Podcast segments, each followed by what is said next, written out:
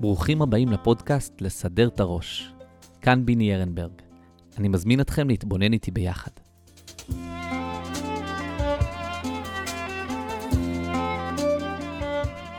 שלום לכולם וברוכים הבאים לפרק השני של נפש בריאה.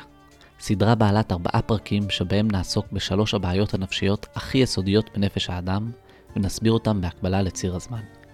עצבות בהווה, גאווה בעבר ופחד בעתיד.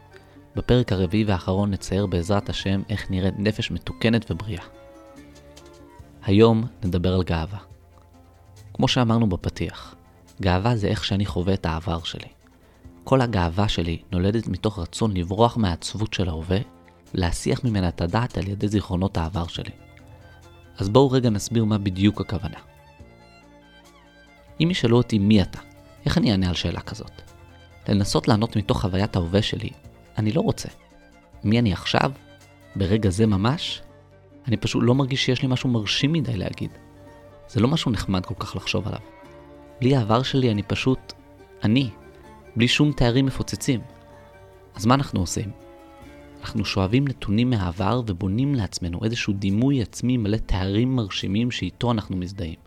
כמו לכתוב קורות חיים לרעיון עבודה. ובאמת, כמו קורות החיים שלנו, הדימוי העצמי שלנו לא בהכרח תמיד תואם את המציאות. אולי פעם העברת הרצאה, אז ממילא אתה מחזיק מעצמך מרצה בכיר.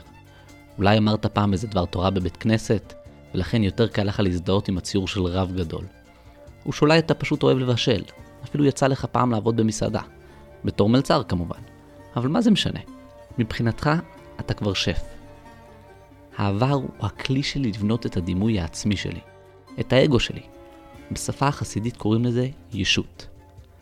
ומתי כל הישות הזאת שיצרתי ושאני מנכס לעצמי מתחילה לסבך לי את החיים? ברגע שהיא מפסיקה להתבטא במציאות. במקום להתבונן במציאות ולנסות להבין מי אני באמת, אני מוצא את עצמי כל הזמן בעימות מול המציאות.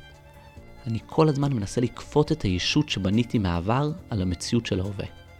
וממילא הדימוי העצמי שלי כל הזמן נסדק בצל המציאות שלא מתאימה את עצמה לדמיונות שלי. באותו זמן אני גם מוצא את עצמי בפחד תמידי אל מול העתיד, בפחד ממה שהעתיד ישלח לי שעלול לאיים לי על הציור של מי אני, שאני עובד כל כך קשה בשביל לתחזק.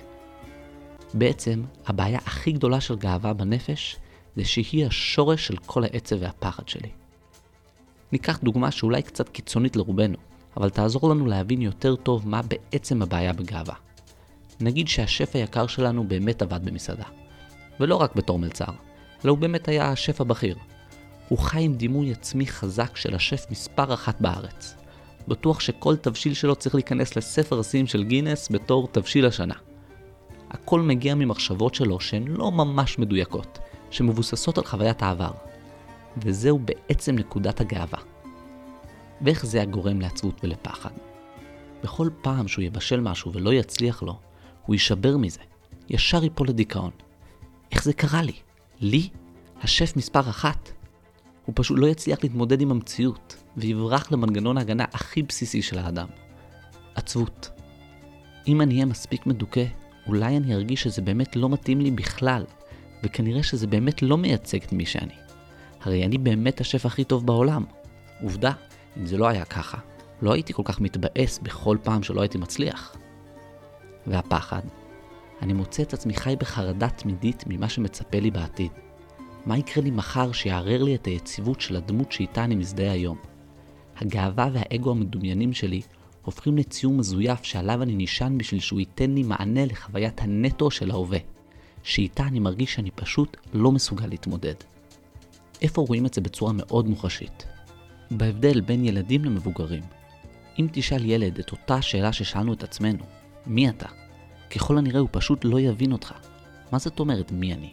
אני אני.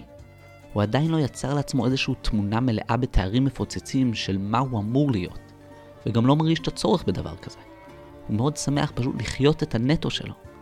כך הוא בעצם ניצל מהעצב שהיה נוצר אם היה לו ציור כלשהו לגבי עצמו, והמציאות הייתה סודקת לו את הציור הזה.